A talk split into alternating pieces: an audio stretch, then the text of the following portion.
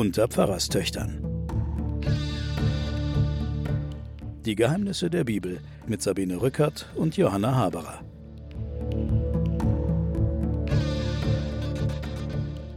Liebe Hörerinnen und Hörer, willkommen bei den Pfarrerstöchtern und den Geheimnissen der Bibel.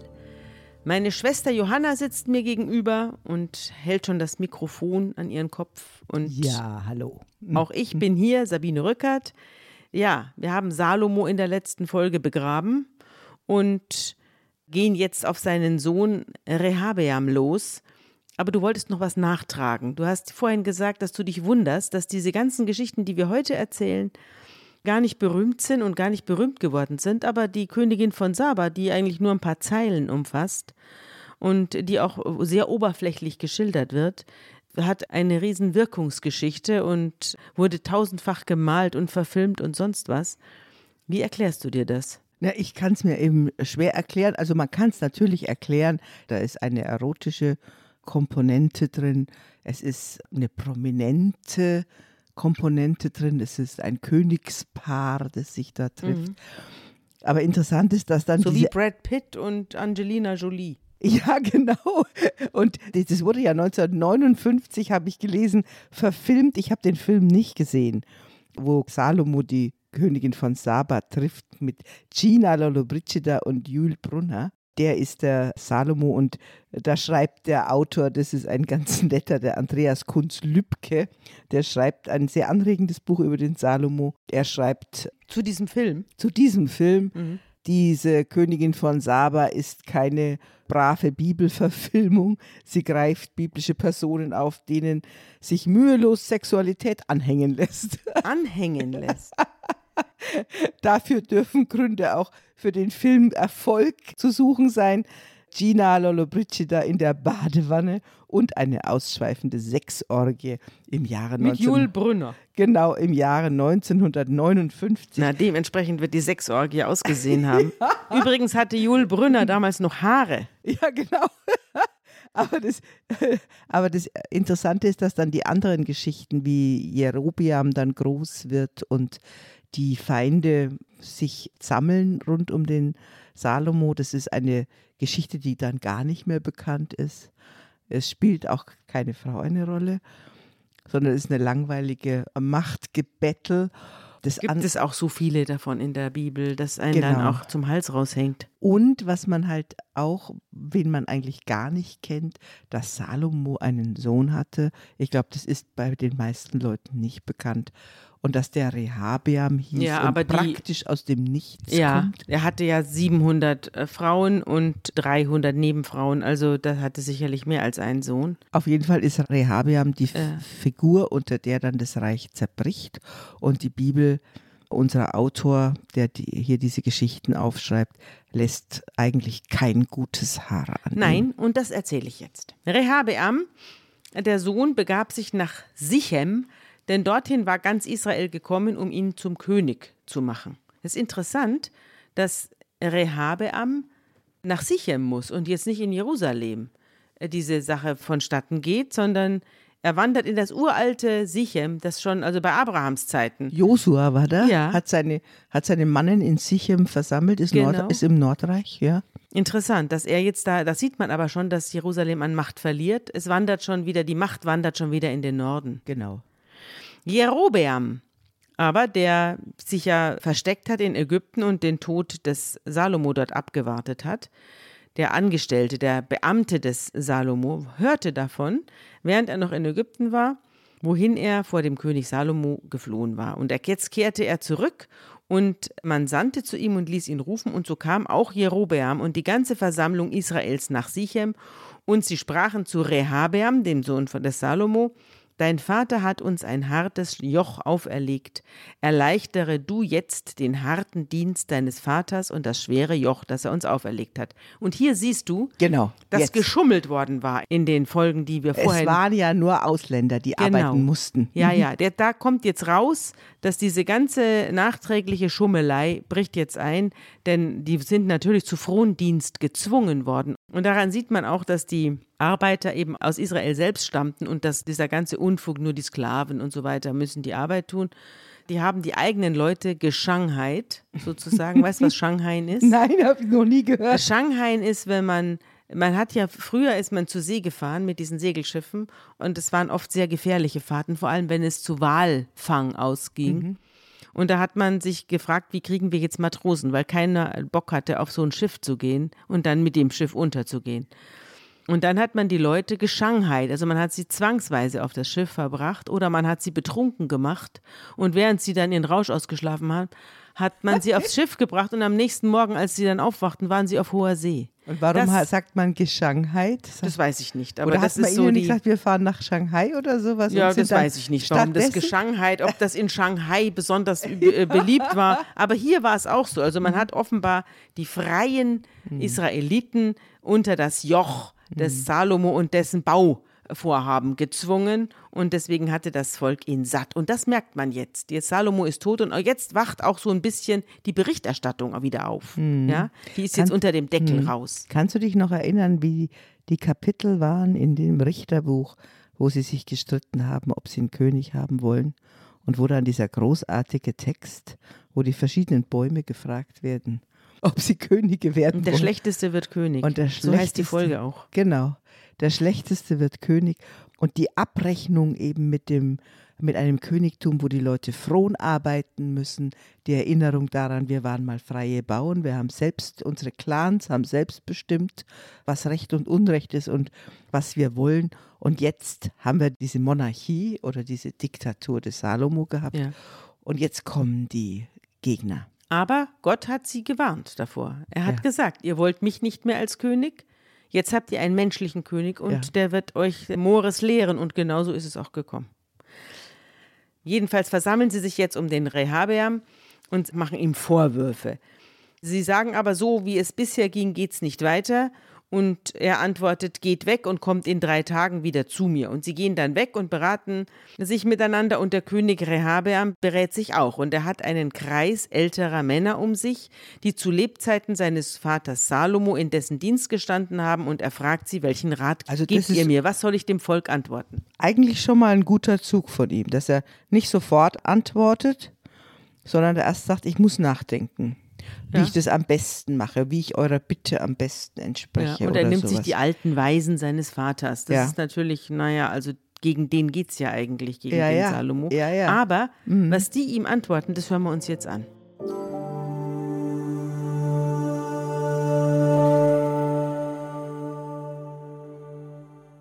Sie sprachen zu ihm, wirst du heute diesem Volk einen Dienst tun und ihnen zu Willen sein, und sie erhören und ihnen gute Worte geben, so werden sie dir untertan sein dein Leben lang.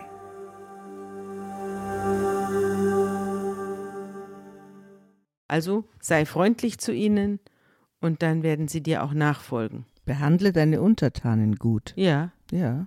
Doch er verwirft den Rat der Älteren und geht zu seinesgleichen, also den Leute seines Alters, junge Leute, die keine Ahnung haben und die groß geworden sind in der Diktatur, muss man auch wissen, die kein anderes System kennen und die oben sind in der Diktatur. Das sind so Oligarchenjungs, ja? ja. Und die fragte auch, welchen Rat gebt ihr mir? Was soll ich dem Volk antworten? Und was soll ich dem Volk antworten, das zu mir sagt, erleichtere das Joch, das dein Vater uns auferlegt hat? Und was die jetzt sagen, das hören wir uns jetzt auch an.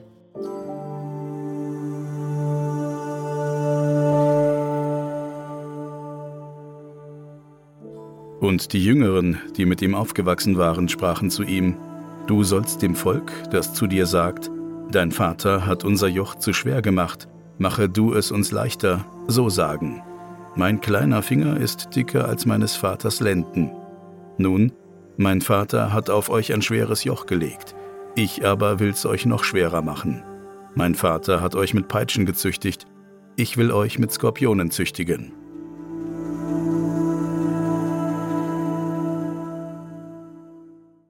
Also erstmal ist natürlich da der Rat der Älteren und Erfahrenen ist der beste oder der bessere. Diese Erfahrung steckt da drin. Und was du auch jetzt vorhin noch angedeutet hast, dieser Zusatz, die mit ihm aufgewachsen waren, ist klug in diesem Text, weil er sagt, das ist dieselbe Sorte von Menschen.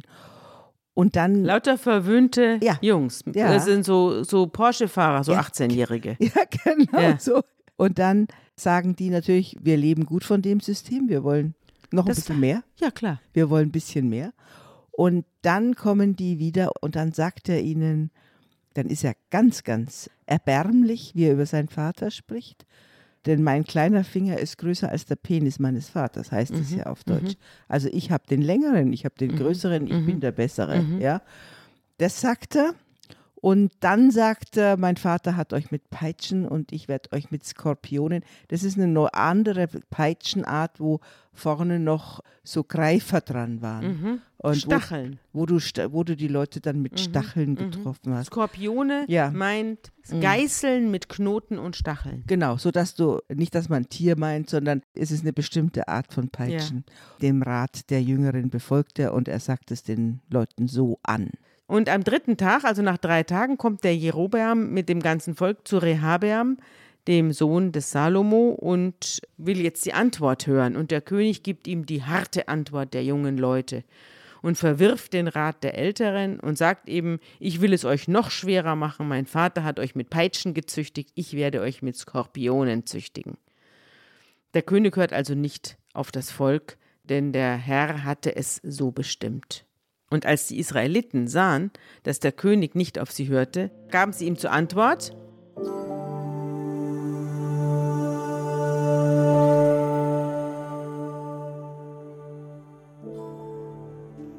Was haben wir für Teil an David oder Erbe am Sohn Isais? Auf zu deinen Zelten, Israel. So sorge nun du für dein Haus, David.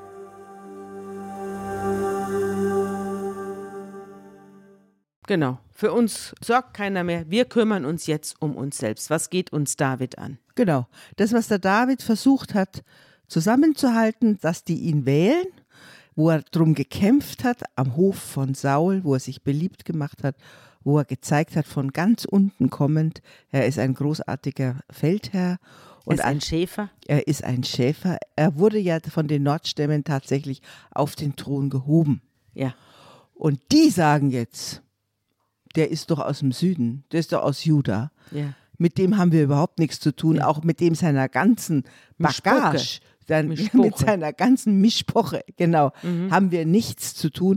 Wir sorgen jetzt für uns selber, Ja. wir werden den nicht mehr als König akzeptieren. Ja. Schluss aus Genau, Ende. Ende. Und dann begibt sich Israel zu seinen Zelten nur über die Israeliten, die in den Städten Judas wohnten, also im kleinen Südreich mit einem Stamm, blieb Rehabeam König.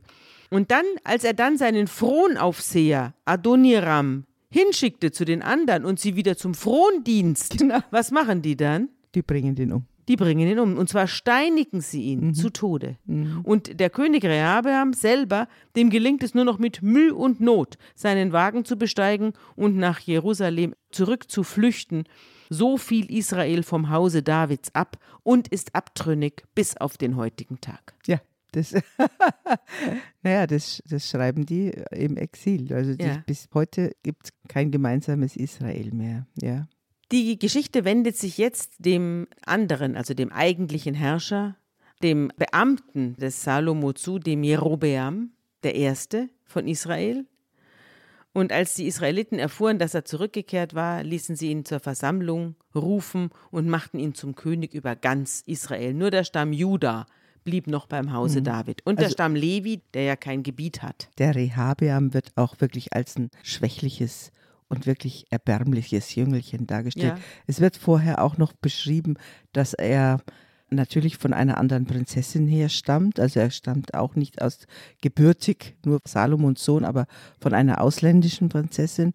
Und es wird vorher auch noch geschrieben, dass er auch diesen ausländischen Kulten angehangen hat, vor allem auch Kulten, in denen es Tempel, Prostitution gab und sowas. Das ist, das ist den Israeliten ganz besonders Unangenehm, verhasst und ja. unangenehm gewesen. Ja. Also der wird insgesamt, kriegt der so eine richtige Silhouette mit Dreck. In diesem- Drecksilhouette. eine Drecksilhouette. auch und wenn man dann Ja. die Töne hört, in denen vorher von Salomo gesprochen wird und der, wie der sein Vater dann runter, Ja. sein Vater da runter macht. Und dann flüchtet er auch Ja. mit heißem Reifen, Ja. weil er auch keine Macht im Hintergrund. Dumm ist er auch. Dumm noch. ist er, wie. Brot. Ja. Also langer Rede, es ist ja interessant, dass die, ich weiß nicht, ob du die Serie Westworld kennst. Na, die die kenn läuft auf. Sky, soweit ich mich entsinne. Ich habe da ein paar Folgen gesehen, also ein paar Staffeln. Und da gibt es ein Überwachungssystem, das heißt Rehabeam, also ein Unterdrückungssystem. Das wurde Rehabeam genannt. Und erst jetzt erschließt sich mir, Ja. äh, warum es so heißt. Diese, die Skorpione. Ja, du siehst, die ist interessant, nicht? Ja. Die, äh, die Bibel ist überall. Du machst Ja. einen Fernseher an und denkst dir, Westworld, da werden Androiden erschaffen. Was hat das mit der Bibel zu tun? Bums heißt das ganze System, Das, Überwachungssystem das Rehabeam. ganz harte, das nicht mit Peitschen, Ja. sondern mit Skorpionen schlägt. Ja. Das ist Rehabeam. Ja, genau. Mhm. Gut, also Rehabeam kam nach Jerusalem und versammelte das Haus Juda und den Stamm Benjamin, also der ja aufgegangen ist. In dem anderen Stamm 180.000 auserlesene Krieger sammelte, um gegen Israel zu kämpfen, also das Nordreich und das Königtum für Rehabeam, den Sohn Salomos, zurückzugewinnen. Und dann ergeht das Wort Gottes an Schemaja, einen Propheten. Und der hört das Wort Gottes, sagt zu Rehabeam, den Sohn Salomo, dem König von Juda, also er nennt ihn schon gar nicht mehr König von Israel, er sagt nur noch König von Juda und zum ganzen Haus Juda und Benjamin und zum übrigen Volk. So Da spricht gehört der jetzt Herr. Benjamin dazu. ja, Ja. so spricht der Herr. Zieht nicht in den Krieg gegen eure Brüder, die Israeliten. Jeder kehre in sein Haus zurück, denn so habe ich es verfügt. Sie hörten auf das Wort des Herrn und kehrten heim, wie Gott es befohlen hatte. So, Also- das war's jetzt. Jetzt kämpft auch keiner mehr für Es ihn. kämpft auch, niemand zieht in den Krieg, ein, keiner hat Lust. Aber der Jerobeam, dieser Beamte, der baut Sichem im Gebirge Ephraim aus und lässt sich dort nieder. Und von Sichem zieht er dann nach Penuel und baut dort die ganze Stadt aus. Hat, es gibt also eine neue Hauptstadt, heißt Ja, es. es Neben gibt- Jerusalem gibt genau. es wieder eine neue Hauptstadt. Genau. Bei Jerobeam wird auch ein bisschen gezeigt, wieder auch eine Parallele wieder zum David. Der muss weg, Mhm. kommt wieder, kommt aus dem Nichts, ist auf jeden Fall kein Königssohn. Ja, Das hat keine Blutlinie an der Stelle. Ja. Das ist das, was ihn eigentlich auszeichnet. Er kann was. Der wurde ja auch schon vorher vom Salomo ausgewählt, weil der so gut war. ja. Ja. Und das wird auch nochmal betont. Der wird an der tüchtig, Stelle. der andere ist nur der Sohn. Genau. Ja? Und Der Sohn wird- mit dem Porsche die- und den dummen Freunden. Genau, die werden einander gegenübergestellt. Das war jetzt ein bisschen ein Wagen, mit dem er geflo geflogen ist. Ja, ich versuche das ja jetzt äh, in und die Jetztzeit zu übersetzen, sodass man sich das vorstellen Aber ich glaube, der heiße Reifen ist derselbe, mit dem er abgehauen ist. Staubwolke. Staubwolke, nichts dagegen. Gut, also jetzt beginnt allerdings auch eine religiöse Trennung, denn der Jerobeam denkt sich, Jerusalem ist immer noch im, im Besitz des Rehabeam und immer noch im Kosmos des Salomo. Wenn jetzt die gesamte der kultische Handlung in Jerusalem stattfindet, dann wird mich das auf lang oder kurz mein Königreich kosten. Ich habe jetzt sozusagen eine Gottesverehrungsstelle, die nicht in meinem eigenen So Reich liegt, genau, ja? genau. sondern die müssen jedes Mal ins Ausland gehen, Ja. also nach Juda und Ja. nach Jerusalem Also- und müssen da opfern. Und da sitzt Gott und Gott sitzt nicht bei mir, denkt sich Jerobeam. Weit Ja. ist es ja nicht. Das Nee, weit ist ja gar nichts 40, da. 60 ist gar nicht weit. Aber in der Tat, der Sitz des Haus Gottes ist in Jerusalem. Dieser Text setzt jetzt schon Festtage voraus, in denen man dann zum Opfern geht oder wo man pilgern geht. Ja, Und da pilgert man dann hinauf nach Jerusalem Genau. zu der strahlenden Stadt, genau. zum Tempel. Und da sitzt Rehabeam und das ärgert ihn und das stinkt ihm. Und deswegen lässt er zwei goldene Kälber anfertigen und sagt zum Volk, ihr seid schon zu oft nach Jerusalem hinaufgezogen. Hier ist der Gott Israels, der dich aus Ägypten herausgeführt hat. Und er stellt ein Kalb in Bethel auf und das andere nach Dan. Also im Norden stellt er zwei Kälber auf. Und das wurde der Anlass zur Sünde. genau, Das nimmt Gott ihm übel. jetzt kommt langsam bei uns das Parallellesen auf. Wir müssen jetzt parallel lesen. Ja, das sind ja Texte, die immer wahrscheinlich in ähnlicher Zeit entstanden sind. Und wenn du jetzt die Geschichte vom goldenen Kalb parallel Ja. liest, ja, dann weißt du, das ist die theologische Antwort auf das Aufstellen von goldenen Stieren Ja. im Nordreich. Ja. Südreich antwortet oder die Theologie, sagen wir mal die Theologie, die babylonische Theologie antwortet auf diese Form von Fremdgötterei mit der großartigen Geschichte von Mose und dem goldenen Kalb. Genau. Das wird jetzt hier als sozusagen zitiert und führt auch wieder ins Unglück. Weil goldene Kälber aufstellen, nie gut in der Bibel. Man sollte es einfach lassen. Ganz schlecht. Aber sie lernen auch nichts. Ne? Stellen sie wieder ein goldenes Kalb auf. Sie wissen doch, was draus geworden ist. Na gut. Also das wurde Anlass zur Sünde. Das Volk zieht also jetzt nach Dan und zum Kalb. Und jetzt richtet er die ganzen von Salomo abgeschafften Kulthöhen wieder ein und setzt die Priester wieder ein, die jetzt aus allen Teilen des Volkes stammen und nicht von den Leviten. Ja. Also die Priesterkaste wird entmannt sozusagen. Und für den 15. Tag des achten Monats stiftete Jerobeam ein Fest, das dem Fest in Juda entsprach. Er hat also Parallelfeste gemacht. Er hat jetzt äh, die ganzen ein bisschen wie in der DDR, wo man versucht Genau. hat, Weihnachten, Weihnachten mit einem anderen Fest irgendwie. Der, dieses, der Absolut. 24. Dezember, was machen wir da? Wir machen dann das Fest der Jahresendfigur Ja, oder der genau. Geflügelten oder irgend Ja, sowas. Ne? Genau. oder Jugendweihe statt Konfirmation, Mhm. sowas, ne? Man musste auf jeden Fall, sieht man, dass doch die Liturgien und die Jahreszeiten und die kultischen Handlungen eine ganz, ganz starke Macht hatten Ja. unter den Leuten. Ja. Und, er da, muss ihnen, davor fürchtet er sich. Ja. Deswegen richtet er die ganzen alten Kultstätten wieder ein, die abgeschafft worden waren. Und während er da oben am Altar steht, um zu beten und zu opfern, kommt ein Gottesmann aus Juda zu Jerobeam, also aus dem Süden, im Auftrag des Herrn nach Bethel. Und er rief im Auftrag des Herrn zum Altar hin: Altar, Altar. So spricht der Herr: Dem Haus David ward ein Sohn geboren mit Namen Joschia. Dieser wird auf dir die Höhenpriester hinschlachten, die auf dir opfern, und die Gebeine von Menschen wird man auf dir verbrennen. Er gab an jenem Tag auch ein Zeichen und sprach: Das ist das Zeichen dafür, dass der Herr gesprochen hat. Und das Zeichen ist folgendermaßen.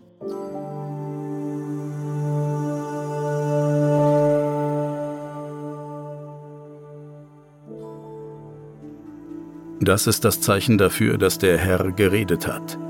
Siehe, der Altar wird bersten und die Asche verschüttet werden, die darauf ist.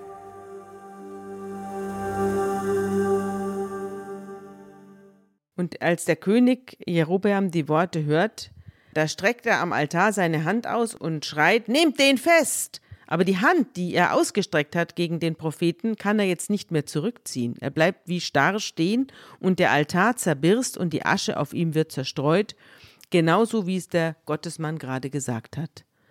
Und dann ergreift der König wieder das Wort und sagt zu dem Propheten, besänftige doch bitte deinen Gott und bete für mich, dass ich meine Hand wieder an mich ziehen kann.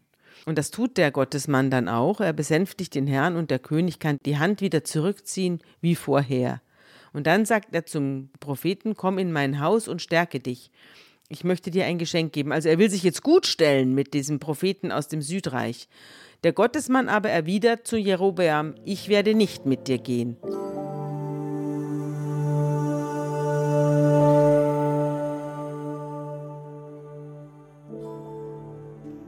Aber der Mann Gottes sprach zum König, Wenn du mir auch die Hälfte deines Hauses geben wolltest, so käme ich doch nicht mit dir. Denn ich will an diesem Ort kein Brot essen, noch Wasser trinken.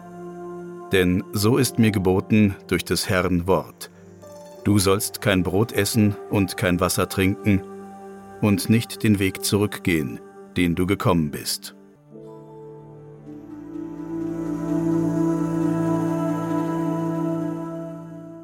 Du siehst hier die Geschichte, wo der Jerobeam versucht eben die Nicht-Jahwe-Gottheiten groß zu machen oder welchen Gott er dann tatsächlich anbetet, auf jeden Fall ein Götterbild. Und dann ist dieses großartige Szene, wo ihm die Hand verdorrt. Erstarrt Er eigentlich. starrt und äh, Er verdorrt nicht, sondern er, kann, er, er steht so und kann sie nicht mehr zurückziehen. er kann sie nicht mehr zurückziehen.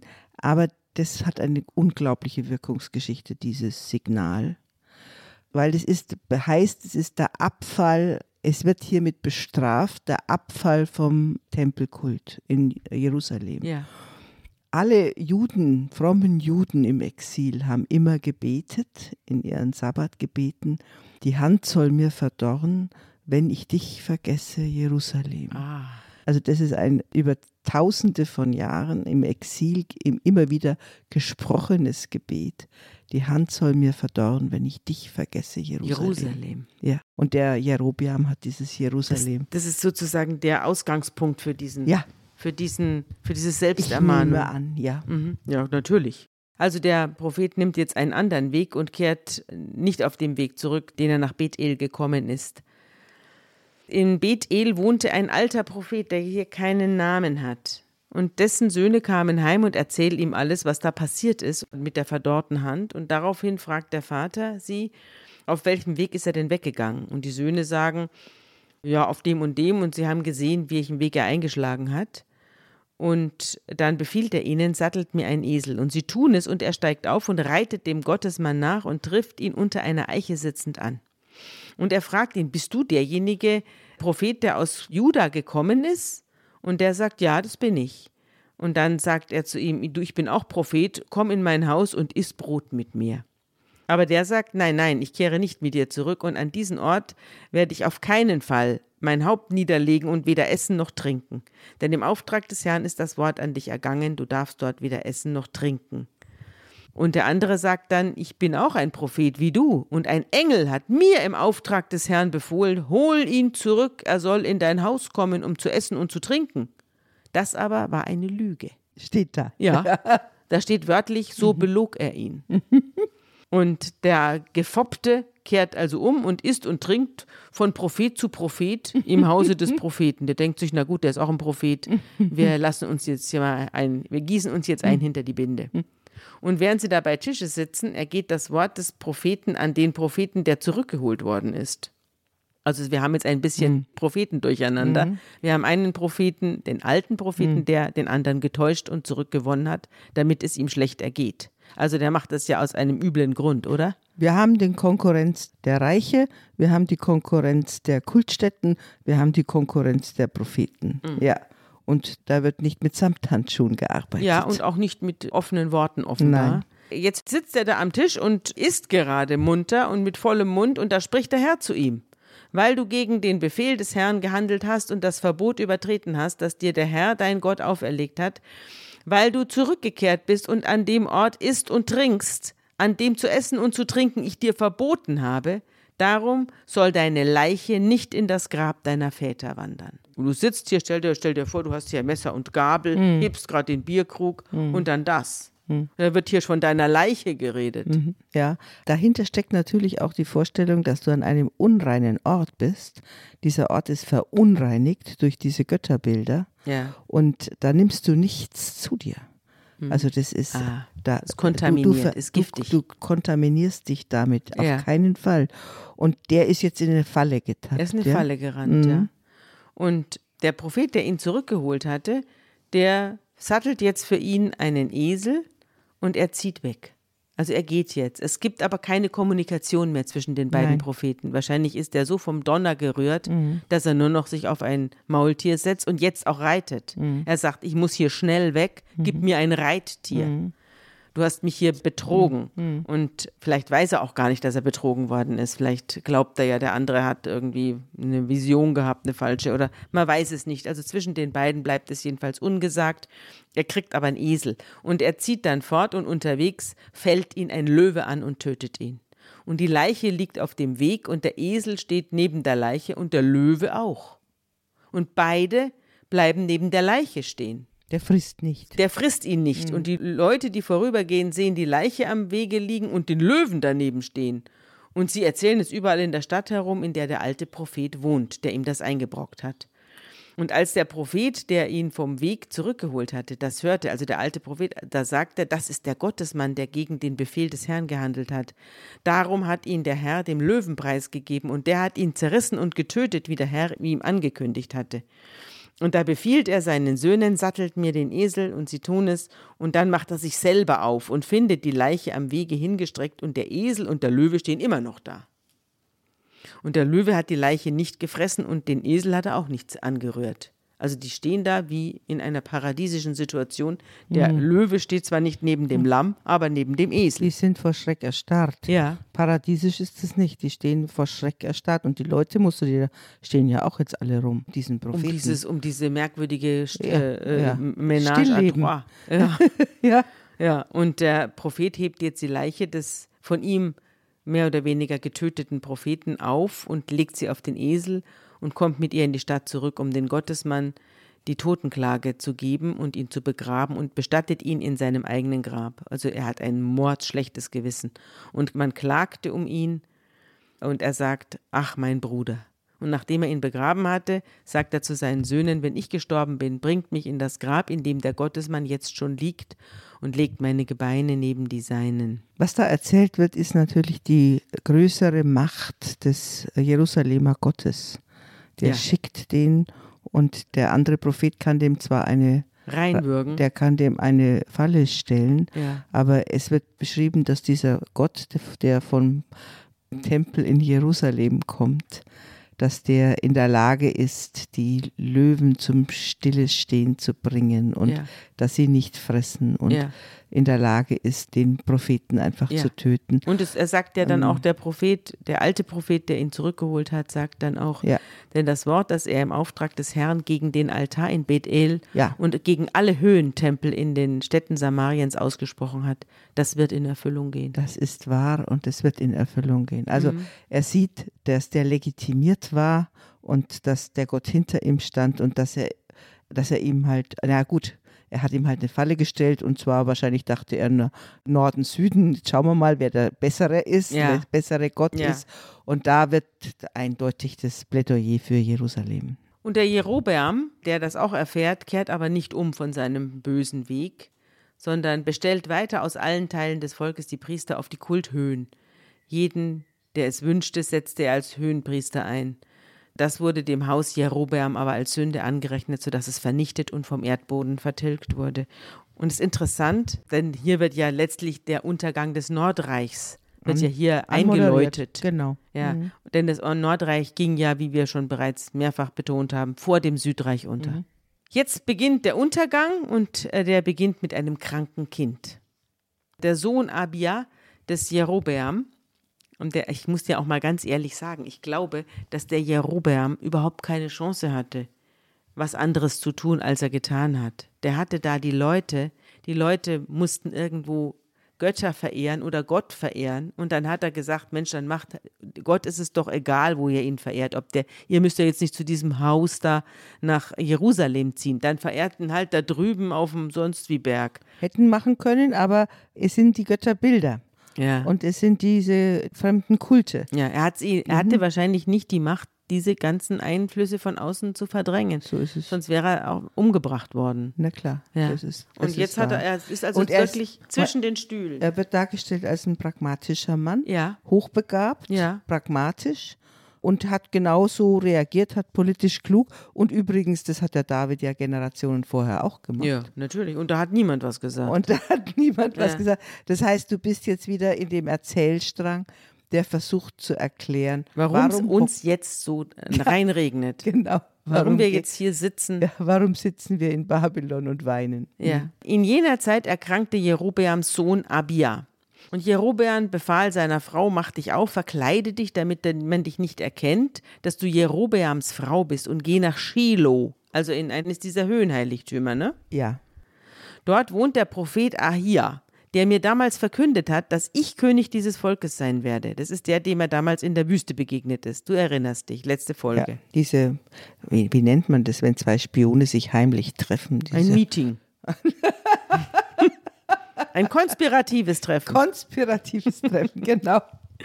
Gut, also dort wohnt der Prophet Ahia, der mir damals verkündet hat, dass ich König des Volkes sein werde. Nimm zehn Brote, Kuchen und einen Krug Honig mit und geh zu ihm. Und er wird dir sagen, was mit unserem Kind los ist. Und die Frau des Jerobeam macht es auch so. Sie macht sich auf und schleicht nach Shiloh und kommt ins Haus des Ahia. Der kann aber nicht mehr sehen, der ist inzwischen ziemlich alt und seine Augen sind starr geworden. Und aber der Herr sagt ihm ins Ohr, Er muss nichts mehr sehen. Er hört, dass Gott ihm sagt, die Frau Jerobeams kommt da und will von dir Auskunft um ihren kranken Sohn. Das und das sollst du zu ihr sagen. Wenn sie kommt, wird sie sich verstellen und sich verkleidet haben, und sobald sie sich der Türe nähert und Ahia das Geräusch ihrer Schritte gehört hat, schreit er, Komm nur her, Frau Jerobeams, warum verstellst du dich? Also sie kommt verkleidet und wird von einem Blinden ja. erkannt. Ja. Das ist ja wie in einer Oper von Mozart. Ja, genau. Wo sich jemand einen anderen Hut aufsetzt und dann erkennt ihn keiner mehr. Und sie tritt ein und er sagt, ich habe eine harte Botschaft für dich. Geh heim und sag deinem Mann Jerobeam, so spricht der Herr, ich habe dich mitten aus dem Volk emporgehoben und ich habe dir das Königtum aus dem Haus David entrissen und dir gegeben, du aber bist nicht wie mein Knecht David gewesen. Und was er dann sagt, das hören wir uns jetzt an.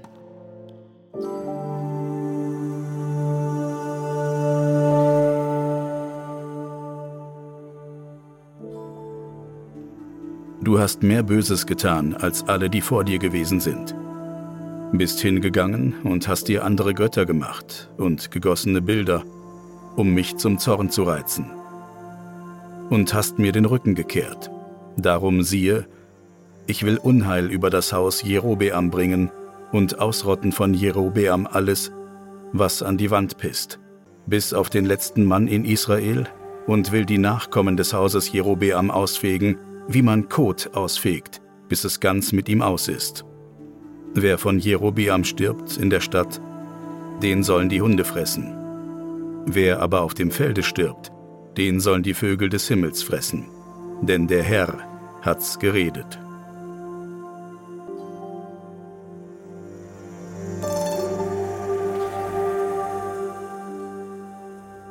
Das ist das Härteste von allem. Also die an die Wand pissen sind die Jungs. Ja. Ja also Aber trotzdem ist eine abfällige Beschreibung von Jungs. Auch ne? eine abfällige Beschreibung ja. von Jungs. Und tatsächlich, also wie gesagt, die, unsere Kommentargeschichte oder die Zentralgeschichte dazu ist die Stieranbetung des goldenen Stiers. Also wenn du das jetzt mal historisch siehst, dann ist die Exodus-Geschichte, die Auszugsgeschichte, der Kommentar zu dem, was wir jetzt mhm. hier als Historie lesen. Mhm. Also diese goldenen Kälber, also aus mhm. dem Gott, nachdem er ihm mhm. schon ein Haus gebaut hat, mhm. dem unsichtbaren Gott, wo dann seine zwei Tafeln drin stehen, dass man danach, nach diesem Bau, immer noch hingeht und dann irgendwelche Figuren zu Göttern macht und so, die halt in der Umwelt, Stiere sind ja in vielerlei Gestalt in der Umwelt auch Götterfiguren. Mhm dass man das macht, das ist unvergebbar und es ist die absolute Härte, die mhm. da dem mhm. Jerobiam begegnet. Werbung. Diese Woche in der Zeit? Die Bücher des Frühlings. 16 Seiten blühende Fantasie. Von gefährlichen Liebschaften, einer Flucht auf dem Mississippi und magische Erzählkunst. Das Literaturspezial zur Buchmesse in Leipzig. Die Zeit, Deutschlands größte Wochenzeitung. Jetzt am Kiosk oder direkt bestellen unter zeit.de/slash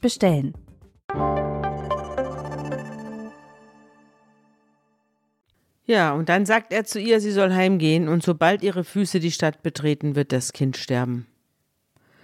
Und ganz Israel wird ihm die Totenklage halten und ihn begraben. Denn er allein wird aus dem Hause Jerobeam ein Grab erhalten. Alle anderen werden irgendwo unter freiem Himmel zu Staub zerfallen. Der Herr aber wird sich einen König von Israel bestellen, der das Haus Jerobeam ausrottet. Der Herr wird Israel schlagen, und es schwankt wie das Rohr im Wasser. Und er wird Israel aus diesem guten Land, das er den Vätern gegeben hat, ausreißen und es jenseits des Stromes zerstreuen, weil sie sich Kultpfähle gemacht und ihn dadurch erzürnt haben. Er wird Israel preisgeben wegen der Sünden, die Jerobeam begangen und zu denen er Israel verleitet hat. Und da steht die Frau Jerobeams wie betäubt auf und geht, und als sie nach Tirza kommt und über die Schwelle des Hauses tritt, stirbt ihr Kind. Und ganz Israel begräbt ihn und hält ihm die Totenklage, wie der Herr es vorausgesagt hat. Ist natürlich ein fürchterliches Geschichtsbild, muss man sagen. Es ganz ist halt furchtbar. Das Geschichtsbild, dass Gott alle leiden lässt, weil einer was in seinen Augen falsch gemacht hat, weil er falsch angebetet wird, mhm. Und auch das Geschichtsbild, dass immer Tod oder, oder Krankheit als Strafe Gottes angesehen wird von wenn man nicht brav gewesen ist oder wenn man nicht so. Also das sind alles Geschichtsbilder, die wir heute nicht mehr akzeptieren können. Aber wir haben trotzdem, natürlich, wenn es auch uns schlecht geht, haben wir Fragen, warum geht es mir schlecht oder warum geht es jetzt dem so nass rein? Und da sind wir immer noch, weil wir Menschen sind, sind wir immer noch geneigt zu sagen, ach, das ist deswegen, deswegen und deswegen geht es ja. dem jetzt schlecht. Ja? ja. Manchmal stimmt es ja auch. Also wer Lungenkrebs hat, der sollte sich fragen, ob, er, ob 30 Zigaretten am Tag wirklich super gesund sind. ja, genau. ja, das stimmt. Aber auf der anderen Seite geht es halt auch umgekehrt. Es geht ja auch umgekehrt, dass Leute, die ganz gesund leben, diesen mhm. Lungenkrebs mhm. kriegen und so. Und diese, aber dieses Ineinander von Lohn und Strafe mhm. für Verhalten, mhm. dieses Tun-Ergehenszusammenhang, mhm. Diese Logik ist hier in einer grausamen Weise vorgeführt. Ja, dazu habe ich einen kleinen Beitrag aus unserem Begleitbuch Das Tagebuch der Menschheit von Karel van Schaik und Kai Michel, was die Bibel uns über unsere Evolution verrät. Und da geht es um diese Frage, warum ist Gott so grausam, wo er doch ein lieber Gott ist, auf Seite 301. Und die schöne Überschrift ist auch hübsch, Gott ist auch nur ein Mensch. Der Unwillen, einen guten, aber gewalttätigen Gott zu akzeptieren, verrät viel über die Besonderheiten des menschlichen Denkens. Er resultiert aus dem simplen, doch bemerkenswerten Umstand, dass wir gar nicht anders können, als uns Gott als Person vorzustellen. Pascal Boyer hat gezeigt, dass wir mittels ontologischer Kategorien wie Mensch, Tier oder Werkzeug die Welt begreifen unsere Erkenntnisse über sie und ihre Inhalte organisieren und Erwartungen formulieren. Stoßen wir auf ein unbekanntes Wesen, das in die Kategorie Tier zu passen scheint, wissen wir, es muss fressen, es muss sich fortpflanzen und eines Tages wird es sterben. Dass für die Vorstellungen, die wir uns von einem Gott machen, die mentale Schablone Person zuständig ist, kann nicht überraschen. Das entspricht der Genealogie von Ahnen und Geistern, hin zu Göttern. Deshalb wissen Menschen überall auf der Welt eine Menge darüber, wie sich übernatürliche Wesen verhalten, obwohl niemand jemals einem begegnet ist. Im Großen und Ganzen agieren Götter wie Menschen. Gewisse Abweichungen werden akzeptiert, zum Beispiel, dass sie unsichtbar sind und steigern nur ihre Attraktivität. Nun gehen mit der Kategorie Person Erwartungen einher, die wir üblicherweise unseren Mitmenschen gegenüber an den Tag legen.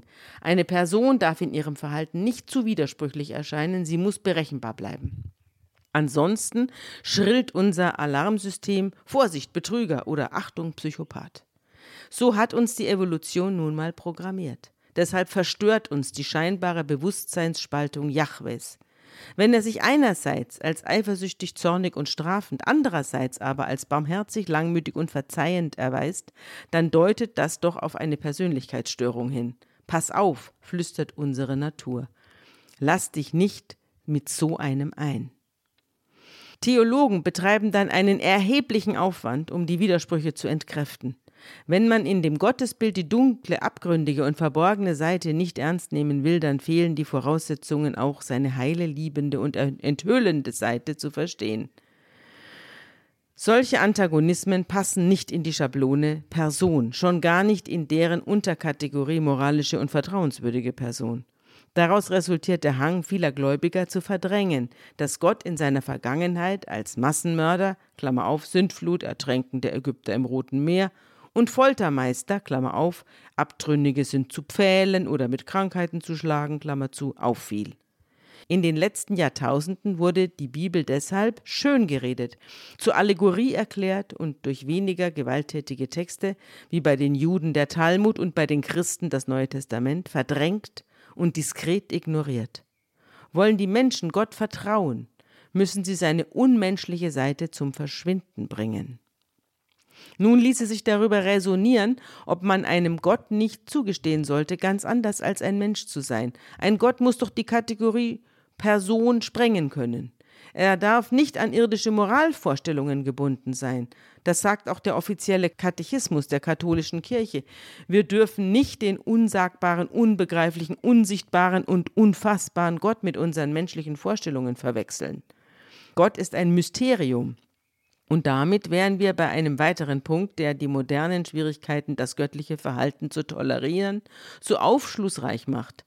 Unser Unvermögen, Gottes mysteriöse Natur zu akzeptieren, ist der beste Beweis dafür, dass die Menschen über moralische Vorstellungen verfügen, die ganz und gar unabhängig existieren von der Religion. Viele Menschen glauben, es sei die Religion, die Gesellschaften mit moralischen Werten versorgt. Aber das ist falsch. Nicht die Götter brachten uns die Moral, sondern wir brachten den Göttern die Moral. Ja, wir sehen es ja hier. Gott muss den menschlichen Moralanforderungen genügen. Menschen können nicht anders, als intuitiv nach seinen Motiven zu suchen und über sein Verhalten zu richten. So funktioniert unsere Psychologie. In den evolutionären Wissenschaften besteht längst Konsens darüber, dass unsere Natur ein System für moralische Einsichten besitzt. Moralisches Verhalten war schon in Jäger- und Sammlergruppen überlebenswichtig. Es brauchte dort keine übernatürliche Autorität, um die sozialen Spielregeln durchzusetzen.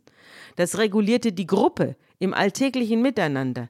Der berühmte Primatologe Franz de Waal hat gezeigt, dass sogar Affen, Menschenaffen, gerecht kooperativ und empathisch handeln. Unsere Moral ist also viel, viel älter als die Religion. Richard Dawkins bringt es auf den Punkt. Wir brauchen Gott nicht, um gut zu sein und auch nicht, um böse zu sein. Also das ist jetzt ein großer Quatsch hier. Findest du? Ein ganz großer Quatsch hier, weil, weil der Religion auf Moral zurückführt Ja. und reduziert. Ja. Ich glaube ihm sofort, dass wir keine Religion für die Moral brauchen. Ja. Aber die Vorstellung, dass es den Menschen vor der Religion, es gibt keine Zeit vor der Religion. Die Menschen waren immer religiös. Er Und meint vor dieser Religion. vor dieser Religion Ja. waren Menschen immer religiös. Und zwar nicht deswegen, weil sie eine Moral brauchten. Das ist, Ja. Dawkins ist an der Stelle wirklich vollkommen behämmert, sondern weil sie sich das, wie sagst du, psychotische, schizophrene, wie auch immer, Leben erklären müssen. Ja. Ich glaube, wenn ich jetzt in, an der Front in der Ukraine säße, Mhm. dann würde ich vorher auch nicht gesagt haben, das ist alles absehbar und das wissen wir und der Putin ist eigentlich gut. Und was, das haben wir ja gesagt, das, was, was dein Mhm. Gefährte hier behauptet, haben, haben wir ja alles gesagt. Und plötzlich bricht etwas heraus in unserer Lebenserfahrung, Mhm. was Tod und Verderben bringt über so viele Menschen. Ja. Und das zu verarbeiten, geistlich zu verarbeiten, so zu verarbeiten, dass ich noch irgendwie in dieser ganzen Scheiße einen Sinn sehen kann. Dazu brauchen Menschen Religionen. Ja, aber das klingt jetzt nicht sehr theologisch. Hallo? Bist du nicht eine Pfarrerin? Musst du mir nicht erklären, warum Gott gut ist? Nein, ich, nein, das muss ich überhaupt nicht.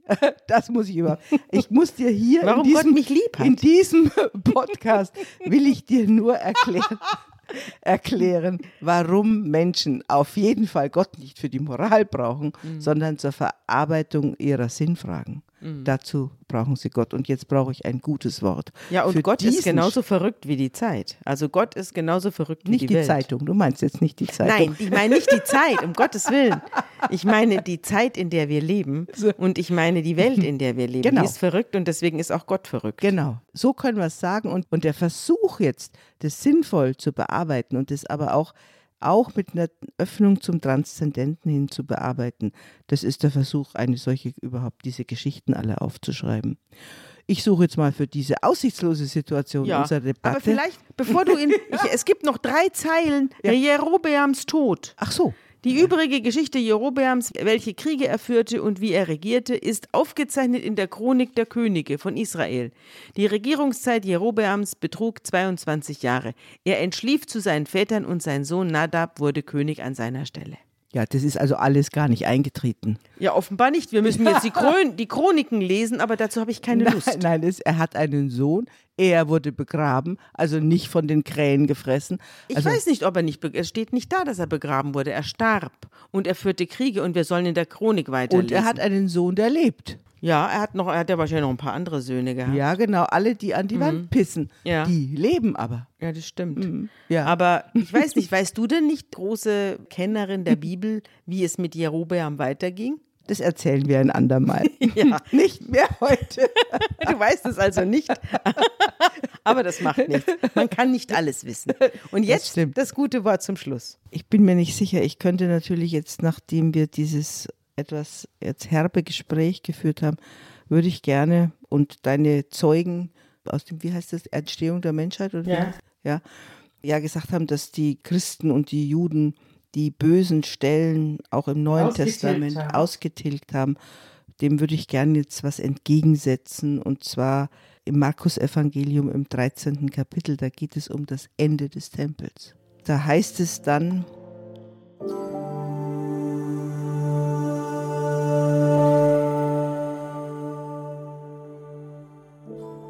Und als er aus dem Tempel ging, sprach zu ihm einer seiner Jünger, Meister, siehe, was für Steine und was für Bauten.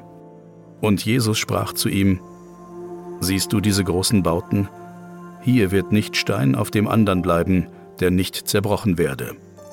Wenn ihr aber hören werdet von Kriegen und Kriegsgeschrei, so erschreckt nicht. Es muss geschehen. Denn es wird sich ein Volk gegen das andere erheben, und ein Königreich gegen das andere.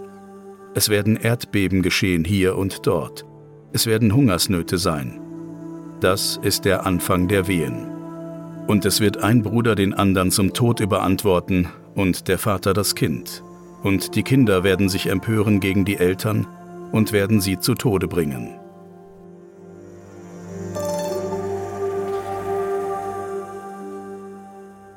Hier ist eine ganz große Beschreibung von Krieg und Untergang.